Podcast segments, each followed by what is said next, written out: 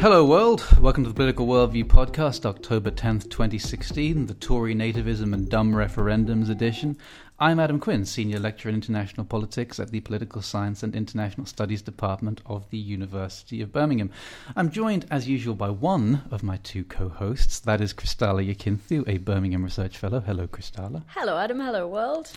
We are regular listeners in a Scott Lucas free studio temporarily because he's off talking to somebody else. We're hoping he's going to be back with us. However, we are joined uh, by a very special guest this week who was coming anyway, but who helpfully brings our numbers for the opening segment to the uh, the quorum of three.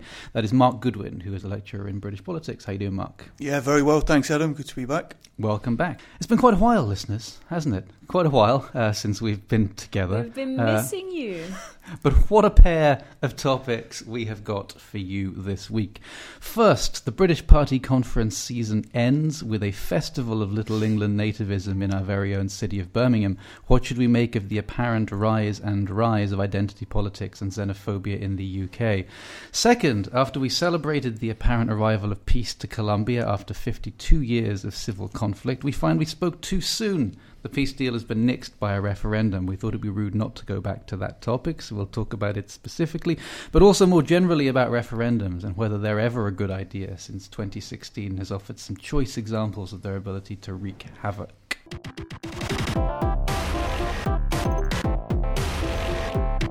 The British Conservative Party's annual conference took place in our very own city of Birmingham, October the 2nd to the 5th.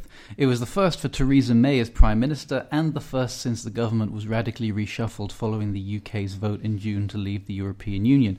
The most striking theme that most observers identified was a sharp break with the liberal, cosmopolitan, and globalization hugging administration of David Cameron and George Osborne that went before.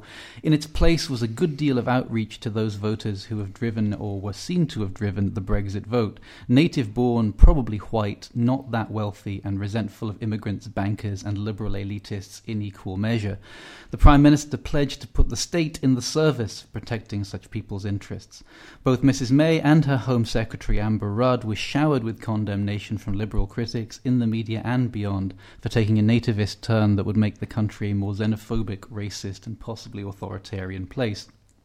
To secure xenophobia as the theme of the week for accusation and debate, the remainder of it was then spent rowing about two things that seemed to fit with that charge. First, a proposal that British employers should have to reveal the proportion of their staff who are not British. Second, a claim by the London School of Economics that they'd been told non citizens could no longer advise the Foreign Office on the EU ahead of exit talks. Here to help us out this week, as we said in the intros, is Mark Goodwin, who knows his onions when it comes to British politics. So, Mark, if my Facebook feed is to be believed, this week saw the dawn and rise of a new British fascism. Um, is that right? Uh, in a word, yes, it is, Adam. Uh, this is fascism, red in tooth and claw. Uh, no, I think, you know, at the risk of being uh, very humorless a person in, in the context of our uh, light-hearted uh, badinage that goes on on this podcast, you know, we should be careful as political scientists and social scientists with those kind of words and that kind of language. I didn't uh, read it that way. I thought they're, you know, the kind of things that people are talking about, particularly the second speech that Theresa May gave and the speech by Amber Rudd, um, uh, were there was certainly, I would go as far as to say there was an element of overdoing it, uh, an element of kind of uh, intemperance, uh, perhaps, uh, and their obviously reaction since there's been an attempt to roll it back. I think what you, the broader context of those speeches, is that you're looking at a Conservative Party now that is just trying to avoid own goals. Their opposition on both sides really is falling apart, uh, and people, some people describe this as a grab for the centre, but I, I see it more as an attempt to expand out both directions. Their major goal or objective at the moment has to be to try and avoid a split within the Conservative Party. UKIP is not a threat to them at the moment. The Labour Party is not a threat to them at the moment. So I read the second speech by Theresa May and the speech by Amber Rudd as a slightly over the top attempt to stamp on any accusation of a sellout from the Conservative uh, Eurosceptics. Theresa May and Amber Rudd were both campaigners on the Remain side. So I think there's an element of the, uh, you know, an attempt to show contrition for having campaigned on that side of the debate uh, and to try and draw closer those uh, Eurosceptics and the wing of the party that they represent. So, uh, you know, as Machiavelli says, when you have enemies, you either choose to crush or conciliate. Well, as we spoke last time, there's a certain tendency in the Conservative Party that has been crushed. Uh, the kind of uh, Cameron Osborne axis had to be moved aside, had told us Brexit was going to be disastrous. It's happening. You can't have those people around. They're an embarrassment. So they've been moved to one side, and the big task now is to conciliate, to bring the party back together. So that's what I saw uh, as the motive uh, behind that those speeches, the second speech by Theresa May and the, and the speech by Amber Rudd. Now, as far as Amber Rudd's speech, which I, I, take it is the thing that people have been most concerned about, um, I don't think people should have been as surprised as they seem to be uh, about the direction of travel here. Existing immigration policy and the direction of travel from the point at which Theresa May took over at the Home Office is in this direction. Existing immigration laws for non EU uh, citizens are quite restrictive, some would say draconian. So, for example, it's a fact not widely known that if you're married to a non EU national, you're not allowed to bring them into the country unless you earn above £18,600 a year. Not the household, you as an individual. So, that is the direction that has been uh, that immigration policy went under Theresa May, and it's this to me is a continuation of that. So I don't see it as a radical break from those things, but rather that, uh, an extension of those things to EU citizens. And let's not forget that a lot of what Amber had said in kind of tone, or, or perhaps as if you reduce it to a slogan, is not that dissimilar from the kind of things Gordon Brown was saying in 2007 about British jobs for British workers, um, which he was also pilloried for uh, at the time. Uh, but I don't think it's quite the radical shift uh, in sensibility or certainly in policy that people seem to think. Hmm. You and I are both uh, visitors in this country, yes, I guess, are. according to the, uh, uh, the, the, the new thinking. You perhaps more uh, uh, auditorily noticeably so than me. Um, you've seen the same Facebook feeds I have yeah. as well in terms of people's reaction to this. What was your reaction to this? Did you take it to be the kind of hammer blow of aggressive xenophobic attack that it has been widely characterized as? Uh, look, what was interesting for me wasn't so much the facts of what happened as as the way that people the way that people who are from outside responded to this. And I think what we have to realize is that it may not be fascism or impending fascism, but um, people from EU EU nationals are afraid. And so, what was coming up in my Facebook feed was a really legitimate fear that people have that we no longer belong here. And the conversations that I was having were really interesting because they were they they're kind of highlighting this increasing fear and feeling of marginalization that people from abroad feel. And regardless of, I mean, I think that what you're saying, Mark, is really interesting in that what what Theresa May is doing is really uh, equalising immigration policy, actually, and she's taking out. I mean, and from a radical perspective, you can say, well, maybe she's knocking out this this uh, this kind of this kind of colonial idea that EU nationals should have a, an elevated series of rights, but mm. but but but EU nationals are feeling increasingly afraid of their place here and are pulling themselves to the margin, and that's something that needs to be addressed. I mean, it's, it did. It seems to me like a manifestation of polarization on on, on both sides. Yeah. Um, in that, as you say, as Mark said, there is a thing here that has been going on probably for some time if Yeah. you look at the policy substance of it, albeit that those forces that it's appealing to on the fringes are now more visible and people are more worried about them.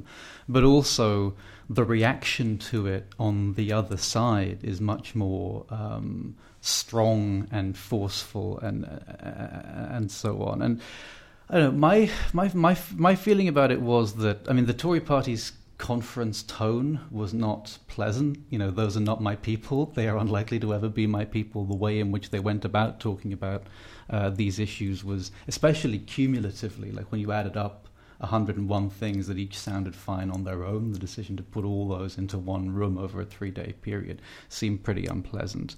Um, but I also do think that, you know, some of the reaction uh, you know, I, I, don't like to throw the word hysterical around uh, too casually because it has, you know, uh, connotations. But I, I, think there was a degree of hysteria to the way I think some liberal forces within my circles, at least, reacted to it. I mean, one of the things that was doing the rounds most was that LBC clip where there was a passage from Mein Kampf about the Yeah. bright line between citizens and non-citizens uh, being read out, and then they kind of revealed uh, you know, uh, well, uh, he presented it as though it was a, a quote from Amber Rudd, and then Yeah. revealed it was Mein Kampf. And the implication one is supposed to take is basically that this is how, this is how Hitler started. This is how the Nazis start. This is how this kind of thing starts. And it's, that's not wrong. I mean, this is how Hitler and the Nazis start, but it's how lots of other things start too. And it, you know, there are lots of things that that that. Uh, that, that begin and go all the way, and there are lots of things that never go in that direction. In the same way as talking about social welfare is how Yeah. a communist state begins, um, but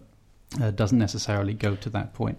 You're, you're spot on about the marginalisation, the polarisation, but uh, what I mean, what's dangerous about this, regardless of the direction that it goes in, and what might push it into a less savoury direction, is that it legitimises those kind of white, whatever parochial margins to be able to say what they feel like. So, Hmm. for example, you know, the collection of stories among EU and non white EU nationals is is growing about being told this or that on a train and blah blah blah. And I mean, I was at a party and I was told to fuck off back to Spain a couple of a, a little while ago. Why Spain? I have no idea. Visibly Spanish, perhaps, um, but Nice this time of year. yeah, yeah. yeah, yeah. My response was it would be nice, actually. I wouldn't mind that. But I mean, it, it legitimizes something that is unsavory, right? And that, regardless of, of the hysteria that is responding to this climate Hmm. and the lack of, and, and the non helpfulness about it, that needs to be addressed. Yeah. So, so I mean, I, I agree, and here's my concern that results from that, that, that agreement in a way. Like, clearly, what we we want, well, all of us in this room do want, what we should want is to draw this bright line between acceptable and unexpected, unacceptable kinds of speech and acceptable and unacceptable kinds of politics. And what we want is for racism and homophobia and uh, xenophobia to be put outside the bounds of the normal political discourse, because otherwise it gets normalized and it possibly does catch on and go to other places. But if what we end up doing in the effort to achieve that is to say that everything that isn't unimpeachably metropolitan and liberal, Yeah. according to our sensibilities Yeah. here in this room, is taboo or prohibited, if all discussions of identity and nation Yeah. and citizenship of the kind that I think the Conservative Party is trying to claim in some neutered form for the mainstream of the political discourse in a way that's aimed at marginalizing people who want to talk in harsher terms about, Mm. about it, then I think if we say that all of that sort of talk is in any form inherently fascist or the door to, or, or, or, the opening of the door to fascism, we risk telling a huge number of people, probably most people, that these ideas are fascist, they can't be discussed, and increasing the odds, therefore, they end up in the company of uh, of the real fascists, which is not where we would want them to be. Because I mean, as, to go back to what Mark said at the start, you know, these sorts of issues, these sorts of concerns about immigration and its effects, and about national identity and how to manage its change under the pressures of globalization, are things politicians of all stripes have had to talk about and have been talking about for a very long time. So if we're now saying, we being the metropolitan liberals, that this whole discussion is inadmissible, then we should accept quite how new a redrawing of the boundaries of politics that is, and quite how many people, again, I would say the vast majority, were in danger of leaving on, on the wrong side of political incorrectness. And we're seeing in America right now where political incorrectness can get you, if you set it up to be a target for people to run at, uh, claiming that their legitimate normal political discourse is being disallowed. Yeah, I, I mean, I, I tend to agree with that. I think the attempt to stamp down on anything in this area will be counterproductive. It will be seen as the response of exactly the kind of people that Theresa May is, is starting to put together as these kind of folk devil uh, people, figures of the liberal metropolitan elite who just don't understand these issues. So I, I think it's very dangerous. Everybody needs to be careful about the kind of language they're using.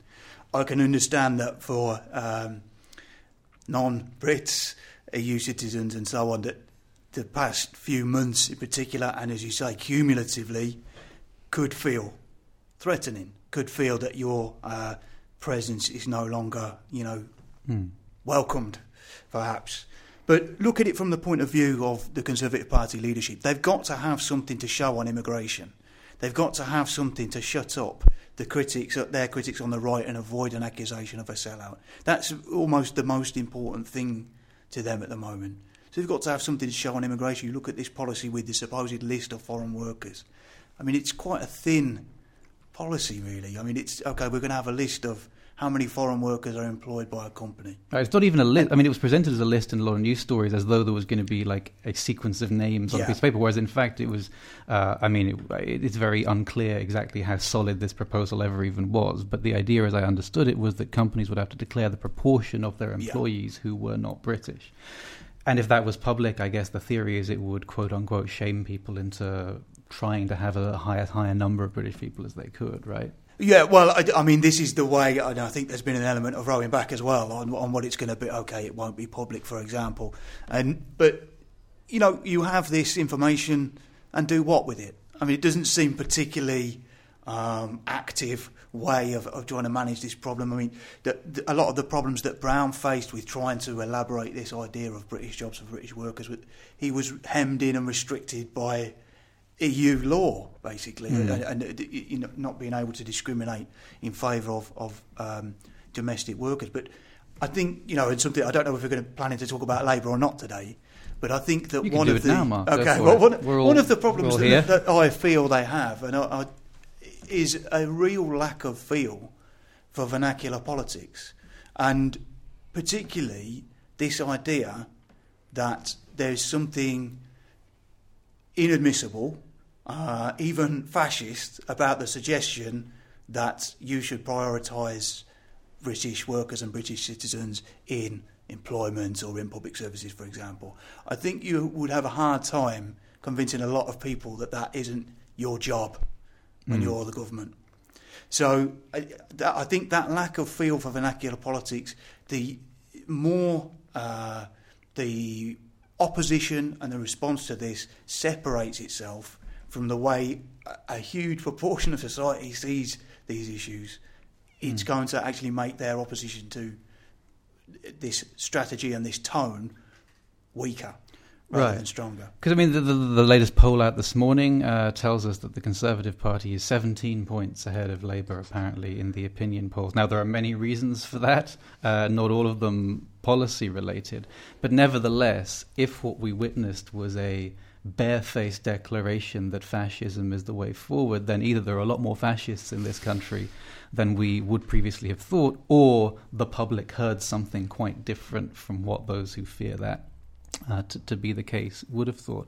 And Christalla, you come from a country that uh, has mm. done its fair share of efforts to identify and uh, tread carefully and sometimes not so carefully around the line of xenophobia and racism and uh, admissible immigration control discourse. Do you see any parallels between what's happening here now and what most people would think of as the rather hard turn Australia took uh, in the recent past? Um, it's interesting because within Australia, this was in, in the last kind of what 30 years since these policies, and Adam's talking about Australia has really uh, rigorous uh, regulations around who is allowed to come into the country, who is allowed to become a citizen, um, and it's and it's uh, it's oriented around particular occupations that are needed in the country and wealth as well, ages. Um, so all of the obvious stuff within Australia. Um, because Australian policy has been so uh, white and so um, I would say indiscriminately racist actually for so long. There hasn't been a, a, cultivation of a debate around that. So Australia is not the the debate within Australia is not particularly reflexive around you know do we want um, what kind of people do we want coming into the country, and so on and so forth. In regards to workers, the, the, the, the, conversations in Australia that are much more careful are around what does multiculturalism look like? What does multiculturalism look like? What does a multi ethnic society look like? And how do we hold these tensions, because they are tensions, together in a more or less coherent way? And there is tremendous polarization in Australia as well about how we do that. Um, and like here in Australia, the kind of liberal left, as such, has been killed in this in this debate, completely silenced in this debate, and is really infrequently heard. So, I mean, Australia is not a leader in terms of now, in terms of how we how we confront these issues of how we live in multi ethnic societies cohesively. So one one last thing before before we wrap up, just. Uh, uh, you mentioned it, it, it, earlier, Christalla. This LSE thing. I don't know if anybody wants to touch it. I mean, to, to give listeners who are not familiar with the details uh, a quick primer. The gist of it is that uh, the London School of Economics, which apparently does a significant amount of consultancy and advice work with the the British government, including the Foreign Office, had a briefing from someone at the Foreign Office. The impression uh, that they took away from that briefing was that people who were not British citizens were not going to be allowed effectively to provide advice and consultancy to them anymore. This made it from uh, the email that was sent within the LSE to the tweet stream of an LSE academic, and from there into the Guardian and the Telegraph and a whole raft of other places. The Foreign Office has since. Uh, leapt uh, uh, into the debate to attempt to, to cut it off, to say we have not changed anything, nothing is different here. But clearly, one of two things is, is, is true. Uh, well, one of three things is true. Either there has been a major change of policy and the government is now being dishonest about that, or uh, someone in the Foreign Office botched what they were saying to the LSE, and that led to the dissemination of information that was not accurate about a change, and that caused this. Uh, this, or the LSE, possibly primed by the politically charged environment we've just been talking about, were told something were ready to hear the other thing and then went uh, uh, went off on the basis of what they thought they heard rather than what they did hear. Um, what do we make of all of this? Is it a sign of what's actually going to come down the line, or is it a sign of how perilously difficult communicating on anything to do with the EU now is because everyone is so tinderbox ready to go up? Uh, that, that, that's like suggestion. Yeah, I think I'm going to file this one under huge if true.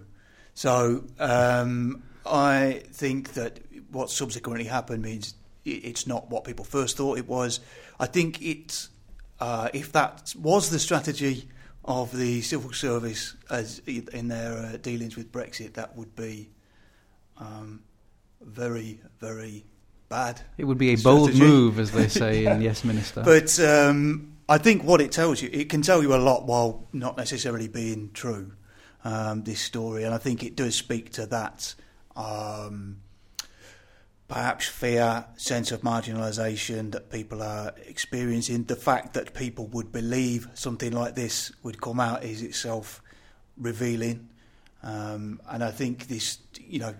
We work in a university as well with many uh, staff from all over the world, and I can well understand that that would be the kind of audience that is very worried at the Mm. moment about what's happening, uh, about their continuing status as EU or or, uh, or citizens from other parts of the world.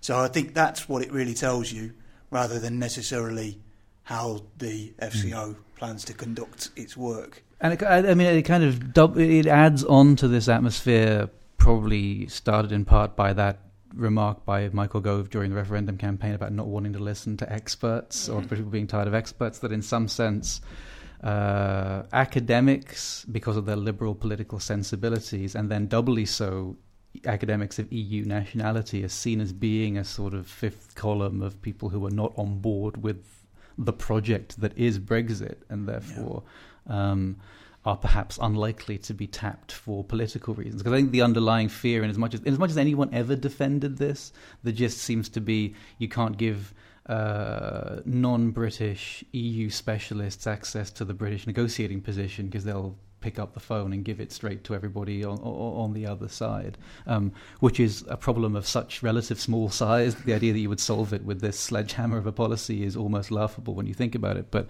uh, again, that kind of atmosphere of a trench between uh, Team Britain and this dubious, uh, rootless class of people who might betray Team Britain's Yeah. position was a big part of it. Uh, the only thing that I would add to that is that um, that I know Kevin Featherstone quite well, um, and I know him well enough to know that he's a very careful person.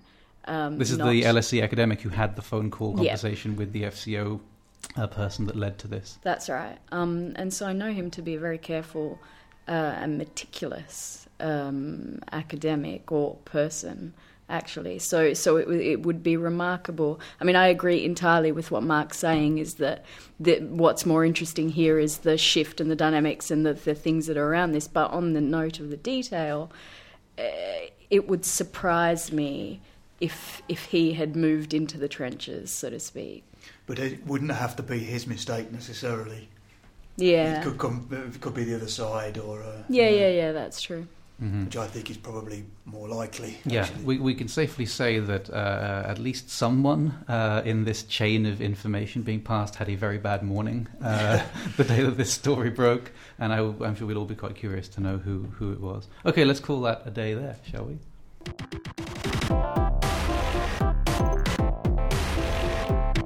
And as promised during the intro, we have a, a, a late joiner for the podcast, Professor of International Politics and editor of news and commentary site EA Worldview, Scott Lucas. How are you doing, Scott? I'm doing very well now that I'm here. It's good to have you. Okay, it's time for number of the week. We are down one Christalla, so we have a sort of relay system or a rotating shelf of cast members this week. Mark and I are the mainstays.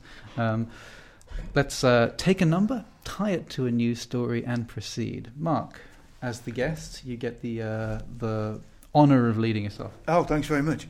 Okay, um, my number of the week is 55, and that is the proportion or percentage of the votes from Labour members and supporters aged 18 to 24 won by Owen Smith, according to a poll by YouGov.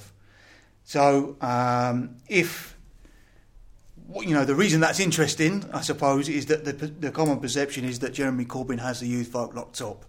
Now, obviously, he won that election very convincingly by a two thirds to one third margin, but he seems to have lost, if this poll is to be trusted, and obviously, usual caveats apply, sample size and so on, but he seems to have lost that demographic. Uh, now, if his strategy, Corbyn's, is to have a massive increase in Labour support, coming from groups that presently tend not to vote, such as people aged 18 to 24, uh, I think that suggests a serious problem uh, for Jeremy Corbyn. So if he, if that's the goal, uh, he, he's got a big problem there. Same poll shows you uh, in Scotland, Owen Smith won 60 to 40 among Labour members. So again, if the goal is to win back Scotland, uh, and Corbyn will do this and put the party back in a position where it can retake Scotland and by doing so become a viable electoral force. Again, another big problem. Scott. My uh, number of the week is 32. And forgive me in advance for bringing in a personal number. Uh, but in light of the earlier discussion It's your birthday. I wish. I was going to say, you don't look a day over 30. Getting older by the minute, gentlemen. Sorry. 32 is actually the number of years that I've um, lived in this country, which is why I feel a little bit older when I say that. Uh, it's the number of the years that I initially studied here, then went to work, paid taxes, bought a house, paid it off, raised a couple of kids with very distinctive English accents, an English wife who puts up with me. Yet, it appears that this week, at least to many who were at a Conservative Party conference, including the Prime Minister, I'm a second class citizen. Now you might say, well, you know, it wasn't quite that stark. And you might say, you know, there were political reasons for it, and you all very eloquently did so in the earlier item. Uh, but the fact of the matter is, is that it's it's not just policies that matter; it's rhetoric. Rhetoric can bring people together, and rhetoric can be very, very corrosive. And when you had a Home Secretary that stood up and asked for foreign firms to list their workers, if not by name, at least numbers. And presumably universities include, you know, our, our firm. Then it was like there's something wrong with having employees who don't happen to hold a British passport, which I don't. For reasons I can explain, I kept my American passport. And when you have a prime minister who stands up and says, if you call yourself a citizen of the world, you are a citizen of nowhere. You've just been erased if you dare say, I don't just simply think in an English or British point of view. I can both live here and actually have a perspective which I think benefits because I come from a different background. Now, it may be that there isn't a move on immigration legislation that affects me personally. I've dug in too many roots probably to be dislodged or thrown out. But I wonder if for those people who haven't been here for 32 years or are just starting out, whether they come off so lightly even if there isn't legislation which bars them, there is now rhetoric. There's now a clear impression which is left that you are only tolerated in this country and that at any point that toleration could end. And given that I have taken great pride in coming to a country where I could send my children to school with people from many different backgrounds, many different faiths, where I can work at an institution and flourish at one with people from many different backgrounds, with many different perspectives, including the people that are around this table right now. And that I took pride in a country which supposedly was one that was going to open itself up and progress rather than turn itself inward in an introspective, nasty, almost expurgation of values, then that is something that the number 32 leaves me with regret on this occasion. Okay, my numbers of the week, for there are two, uh, are 489 versus 178. Allow me to put that into some context first. Uh, I, like uh, Scott, and I suspect quite a few other people in this country, was up late last night uh, watching Donald Trump go at it with Hillary Clinton in the second uh, of the presidential debates. Uh, this is not the time to go into the litany uh, of reasons why I don't think Donald Trump managed to successfully portray himself as an electable or indeed even rudimentarily acceptable uh, candidate for president. But setting aside his knowing nothing about anything and uh, having the affect of a obnoxious hectoring relative at, a, a, a, an unhappy Thanksgiving dinner.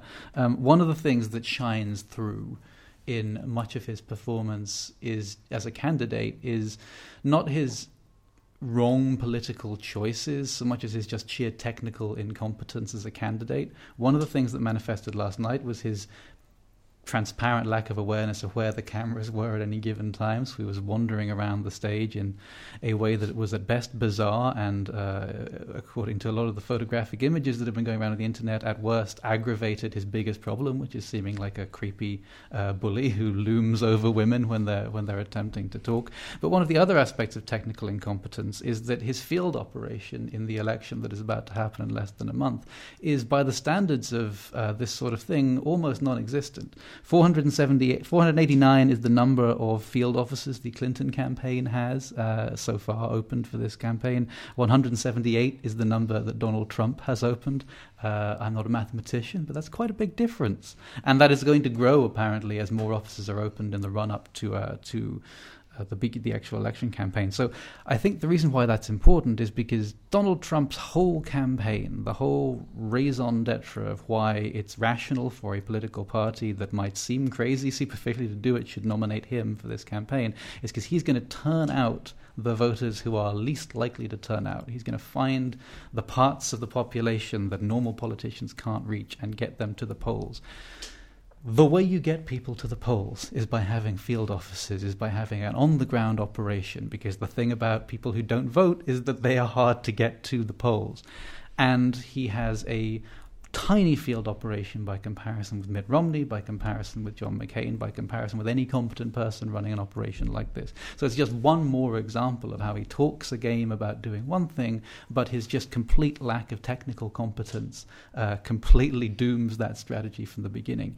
And frankly, I think you can learn more about that uh, with regard with an eye on what his presidency would be like uh, from that uh, with an eye on what his presidency would be like then then you can learn from a lot of the talk that he gives because however worried one might be about the evils of his successfully implementing many of the policies he's talked about probably the more likely hallmark of his presidency will be a rolling clown car of incompetence with regard to actual operational um, tasks on a day to day basis. This is not a man who can run anything. Uh, and the idea that he is bidding to run the country and is in the final two on the shortlist for it, it boggles the mind. Anyway, to be continued, listeners.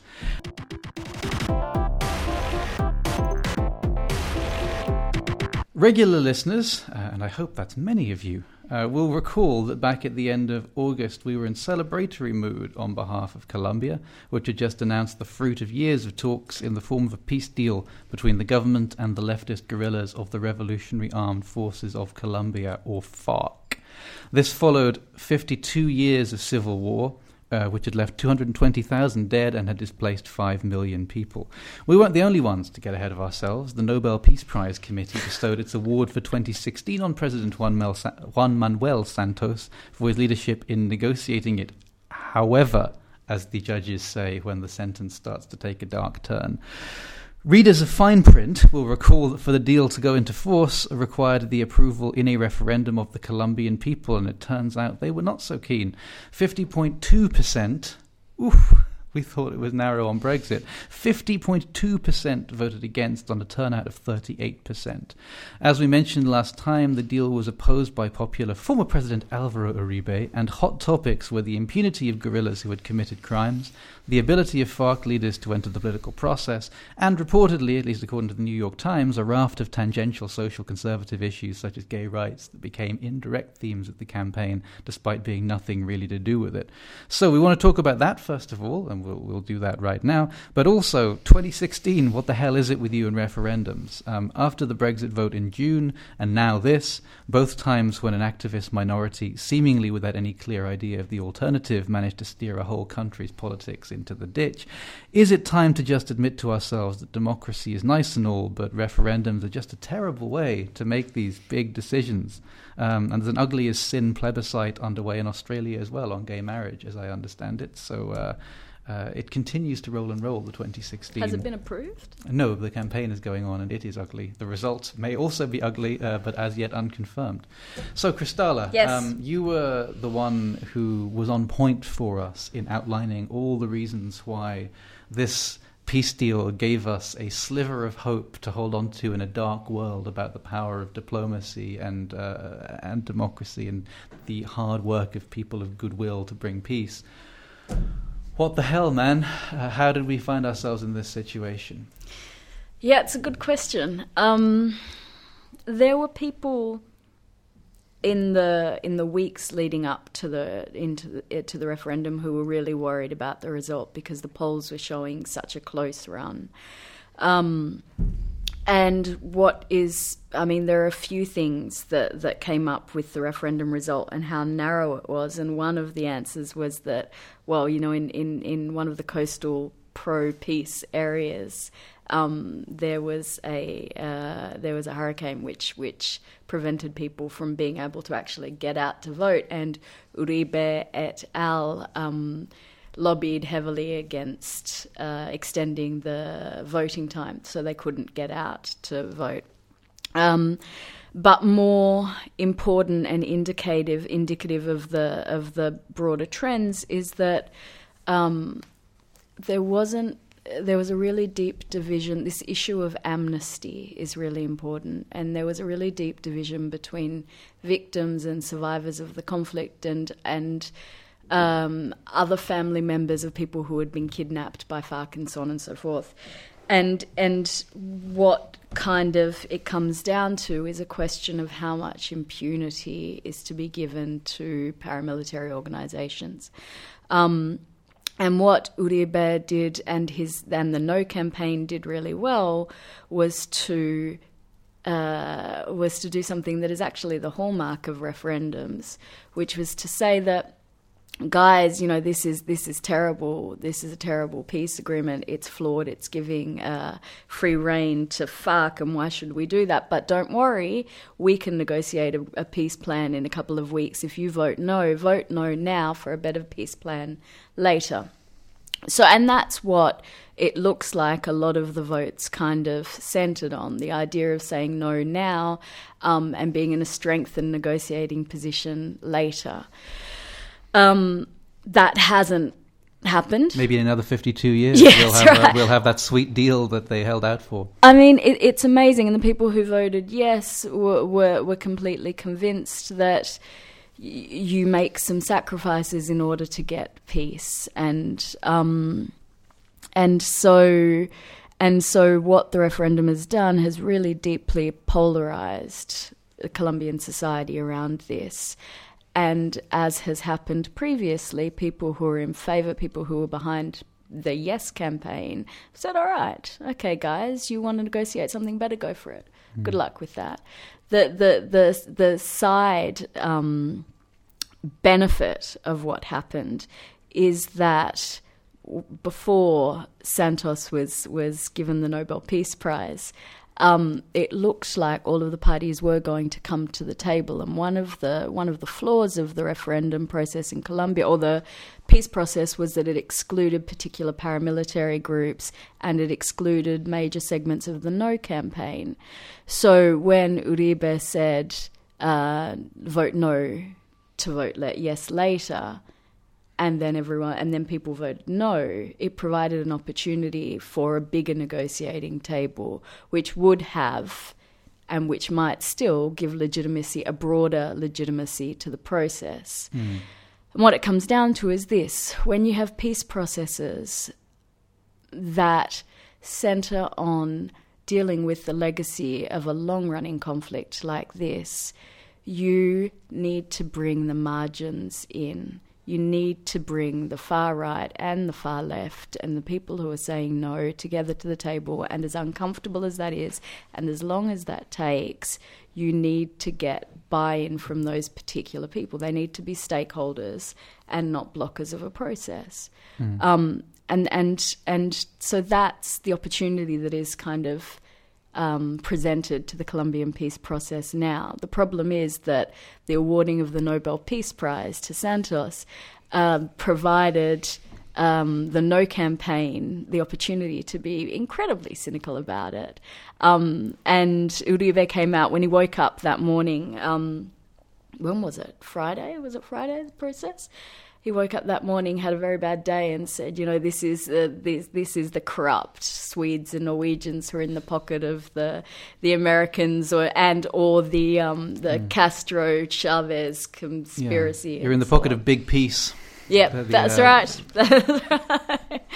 um, which we can negotiate um, better terms of. So, so it's so the so the Nobel Peace Prize, as is wont to do, um, has made things more complicated and more divided, and people on the no side more cynical. So it hasn't. I don't think that it's helped a tremendous amount, though it's made people on the yes side um, how would I term it? Uh, uh, it's given them something out of out of the loss. So for, hope. so so for right now, we are in a period of drift while we work out exactly who's going to talk to who and what about. It- because I mean, FARC has signed on to the continuation of the ceasefire. It remains. It appears to remain committed so far, but this is a day by day process. Um, and I wouldn't say that we're adrift so much as there's a lot of backroom negotiation going on to see what this new uh, state of affairs is going to look like and who's on board and who is not on board. And it's calling the bluff of particular actors. I start with a sliver of hope, um, following on from Christalla's original comments weeks ago, because at least FARC has not returned to insurgency. President Santos has not given up the negotiations and said, I'll bow to confrontation rather than conciliation.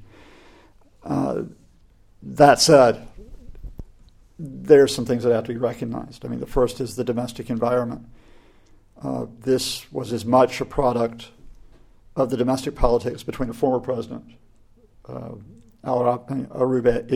and his supporters, who just used this as a way of getting at Santos. Uh, Uribe wants to be back in power, or at least wants to control the levers of power, and he was able to deliver a slap in the face. Now, does it go farther? I mean, I think leading on to where we are about to go, you know, referendums can be things that we celebrate. You know, we celebrate for the fact, and we did in here. We celebrated the Irish vote on same-sex marriage, hmm right, as being a way that it could go in. Uh, the Good Friday Agreement, I think, against my expectation, uh, was supported in a referendum by a community that had gone through decades of bloodshed. Uh, however, I don't think you can say that that's always going to be the case. For example, if you put the Iran nuclear agreement, which was negotiated for more than a decade, to the American people, given the level, I think, of superficial knowledge of what that contained and of hostility whipped up towards Iran, including people messing around with domestic politics, it probably would not have passed. So there's good reason why some treaties go before legislatures and not publics to vote. Mm. But we are where we are. Uh, I think it's interesting about the Nobel Prize because I sort of I wanted to go to the White Helmets of Syria, the civil defense organization. But in their thank you message to uh, President Santos, or congratulatory message, they said, Good luck. We hope this leads you to a peace that we don't have. And to that extent, I'm kind of glad that Nobel did what it did, whatever the political overloading of it is, because we all need a bit of luck. Uh, in a couple years, there will be a presidential election. Santos will probably not be able to run. Uh, if his party is defeated by Uribe and the acolytes, heaven help us. So you've got this window before that next election, and let's hope they make the most of it. Um, whatever our general concerns, which I think have been amplified over uh, referendum. Hmm. I mean, I am to, to pivot towards a, more general consideration of, of referendums. I am, as I think we all know from my rolling following of the Donald Trump presidential campaign, holding on by my fingertips to a faith in representative democracy, at least. But when it comes to referendums and direct democracy, just don't ask people these kind of questions. Is is, is my main feeling, and it's already come up in, in, in what Christalla was saying. The problem I have with it, it's because they admit of fantastical third way phantasms in a way that is just super unhelpful. You know, really, the, the, what these things substantively ought to be is.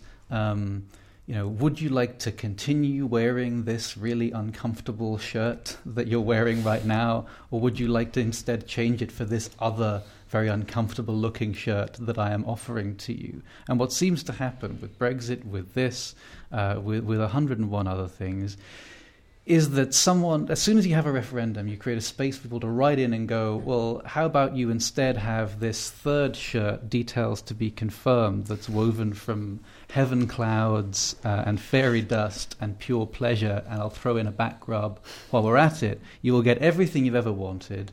Uh, your enemies will be smited, they'll receive nothing. Um, so you'll be. Uh, able to experience ecstasy on both material and ideological levels. Uh, all you need to do is reject this uh, crude stitch up of the establishment, and we'll open the door to this better possibility. And that's like that's just. I mean, it seems, sounds like patronizing to say it, but that is obviously not true. And yet, some degree of belief in it is usually the thing that tips over the balance when it comes to these kind of votes. Look, the thing is also sorry to interrupt you, Adam, but the thing is the, the, the practicalities of peace processes, right? Usually, referendums get pushed into strong arm people into agreeing to a process and an end date. Mm. That often happens. So it's a, it's a lever. That's the first thing. So it's not always a kind of brought in out of this high-minded idealism.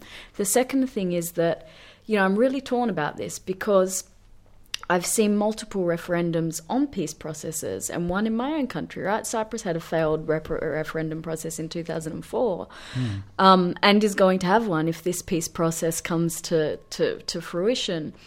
Um, and the dilemma of peace process, uh, the dilemma of referendums for me is this: you have a group of politicians who are averse to reaching out to, to the broader public by nature mostly. A referendum, if done right, and this is the bit in kind of quotation marks, if done right, is almost like an honesty box for politicians because it should force them to reach out beyond their comfort zone and have to explain things and have to think about how do I get this? How do I sell this to people? Because at the end of the day, it's not about a peace process, it's about the implementation of a peace process and bringing a country kicking and screaming, if you like, on board with this. So so I, so you're right, but but there's a dilemma inherent to this, and that's the public that's the public opinion. Mm-hmm. And so the question is, if you remove peace um, referendums, how do you how do you provide sufficient incentive for political elites to reach out beyond their supporter base to be able to um, build kind of stakeholders in a process that is super vulnerable? Mm. How do you do it? And that's why they hang on to referendums. It's a, it's a real dilemma. Yeah, I mean, the rule of thumb surely has to be unless you are ironclad certain of winning it, don't have it. Because if you have to have a hierarchy of like what the bad situations are. Having it in winning's great. Not having it because everything gets left a bit grey and non-committal is bad. But the worst possible thing is where you are then left with this thing that appears to be the will of the people, which steers you nowhere, uh, but which scuppers everything that everyone who has any actual knowledge of the situation believes to be necessary. Because Yeah. then you can't do all of the things that you probably think you have to do Yeah. because there's this firewall of public Yeah. uh, popular will that's been put against it. And yet, it's a question of mechanics because often these things are negotiated at the beginning stage of this six year process. And so, do you, when do you, how do you withhold or eh, bring forward this idea of how to do it? Um, it's it's a real question. And and second, how do you do it? How do you get how do you get political elites to engage publics? If not to uh, like, if not to threaten them with the the fear of no, because all of the negotiators that I've worked with are so um, blindsided by this. They are so focused on the details of what they're trying to do that they, uh, who haven't had referendums processes, they forget the other component, which is speaking it out to the public. Because they're overwhelmed, because they're, they're negotiating seven million different parts of a peace process that involves refugee return, that involves, you know, that involves the economic, new economic situation and, and new systems of governments and so on and so forth. So they get they get kind of hyper focused on details, which is normal. So, how do you provide that mechanism without the tremendous risk that's involved? Hmm. Mark, you get the, uh, uh, I don't know if it's the easy or the difficult one of, of relating this to the British context, because, I mean, that is possibly one of the worst instances of, the, of, of how a referendum can go wrong for everyone concerned, the people who, who, who decided to have it. And I mean, you know, what, within five minutes of it being over, every party in the entire political system had lost its leader, Yeah. right? Which is rarely a sign that things have gone great as far as the elite planning side is concerned. Yeah, I'm going to start off sounding like I'm agreeing with you and then end up saying something that might disagree with that, but You wouldn't be the first. Mark. Okay, so it, historically, British politics has been very hostile to the idea of anything to do with direct democracy. The referendum had no real place in British politics. So Attlee uh, described them as a tool of dictators. Okay, the plebiscite was something that the fascists in Europe used. It was not the way we did politics here. Um, I think uh, A.V. Dicey said the point of the referendum is to stop those damn fool politicians doing something stupid. okay, so on that level, you know, there are there are many things wrong with uh, referendums, the kind of things we've been talking about. So, how do you interpret yes or no on a question as complicated as Brexit? Uh, you know, the Conservative Party conference, many people seem to think they knew exactly what everyone was voting on. Um, with emphatic clarity, Theresa May said, We've got the message about what that vote was about. I wish you'd let us know what it was. Yeah, that well, would be very helpful. I'd, I'd love to know, and I'd love to know how she found out. But that's one of the problems with referendums. The bit, and a further problem is this lack of accountability. You can promise the earth and then just run away the minute it's over, um, as we saw with you know the claims made about how much we're going to spend on energy. Okay, sorry, we lied. Too late. Um, and yet a further problem is that this thing they don't encourage settling. They don't encourage you uh, or voters to to weight uh, issues uh, or make trade-offs, which is what politics in democracies is. It's the Trump versus Clinton of, Yeah. uh, of electoral yeah, methods, yeah. basically the hard grind of unsatisfying practicality versus just an avalanche of ludicrous, overblown claims. That's it. Yeah, I mean Bernard Crick said, you know, democratic politics is not there to make all sad hearts glad. And He was not wrong. Yeah, and a but, good job. a referendum promises that.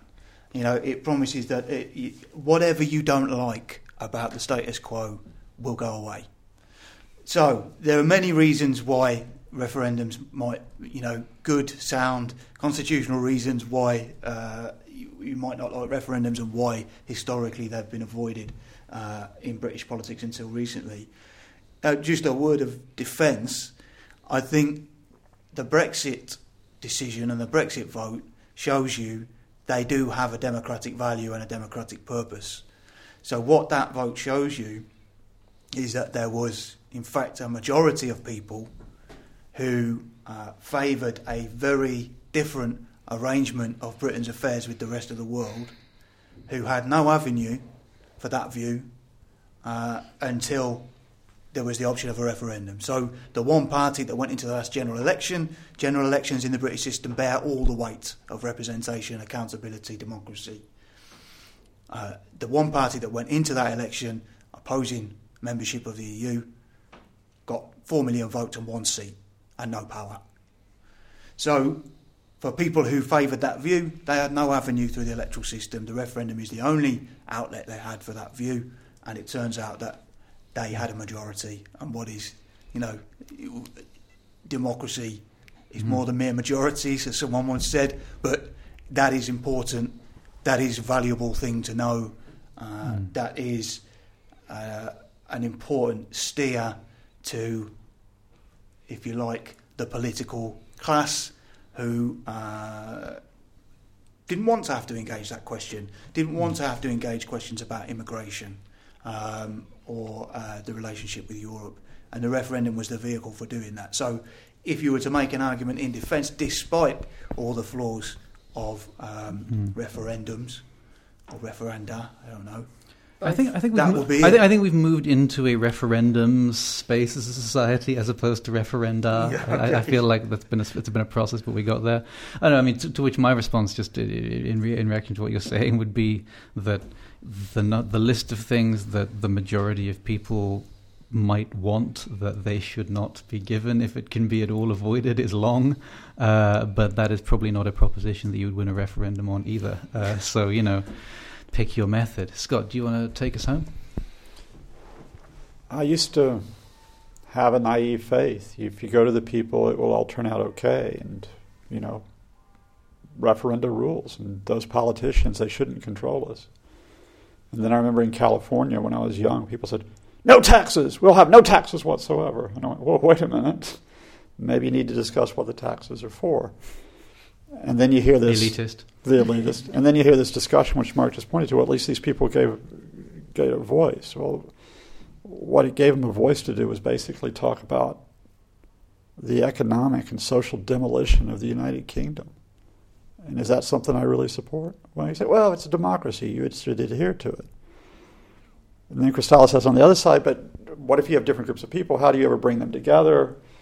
That. Look, there's there's a couple things probably I take out of it. The first is um, Adam's point, which is if you go into the vote, you better go in fully prepared. You go in prepared if you win, and you damn sure go in prepared if you lose. Um, if you had a referendum in this country, probably on the death penalty today, yes, hang them all, right? Well, that's why you don't go to the country with that, because what do you do when that comes back with your legal system? That's why Brexit should never have been held as a referendum, because even if you respect the vote, grudgingly, as to what happened, nobody was prepared for what comes next the whole point about peace processes is that you do prepare for the no vote. And again, the sliver of hope. I wonder if in the Colombian case they were hopeful they could get it through, but there's still that preparation, which is if it goes no, we go back, mm. right? Northern Ireland, if it goes no, we go back. We don't basically walk this all the way back. The difference on Brexit is you can't walk that back, or at least you can't for a while. I think the Conservatives will, but it'll be months before we get out of this mess, possibly years. So you tread cautiously on referendum. But I think probably coming back at what Adam Adams made this case very eloquently is that that being said, I think you have to go beyond the question of the referendum in terms of the case that you're dealing with. Brexit was special in its own horrible, horrible way. Colombia is special in a different way that has to be recognized. Cyprus will be in a different way. And I think if we can at least start with the impression of we need to have knowledge of what's happening. Because quite often, and I hate to be horrible because I still have a faith in people, if they don't know what they're actually voting on in a referendum, that's not a very good thing. Hmm. I think we've set the world to rights. Thank you very much. You can follow the Political Worldview podcast on Twitter at Poll Worldview, and please do. Please also subscribe to us on SoundCloud or iTunes and leave us a rating or comment, which helps others discover the pod. Please also share this episode or other episodes or just a recommendation for us on, on social media. That's very helpful. It's how people find out that we exist oftentimes. We have a Facebook page, facebook.com forward slash Poll Worldview, where you can see uh, links to this and article links and share comments or post comments, etc.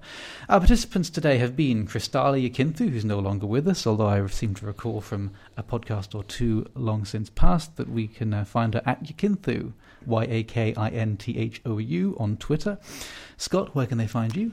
I am at Scott Lucas underscore EA on Twitter and always at eaworldview.com, which is a website on international politics and other mischief. Mark, I can't remember if you have a social media presence or not uh, from last time you were here. Uh, do you have one? I do, yes. Although I have been watching the uh, series Hunted, which is making me think I should get rid of it all because the state is surveilling me. But for the as long as it's up and running, uh, it's at at Mark R Goodwin. Uh, on Twitter. Is there another Mark Goodwin out there who's uh, half inched your your, your initial list profile? Yeah, absolutely, loads of them.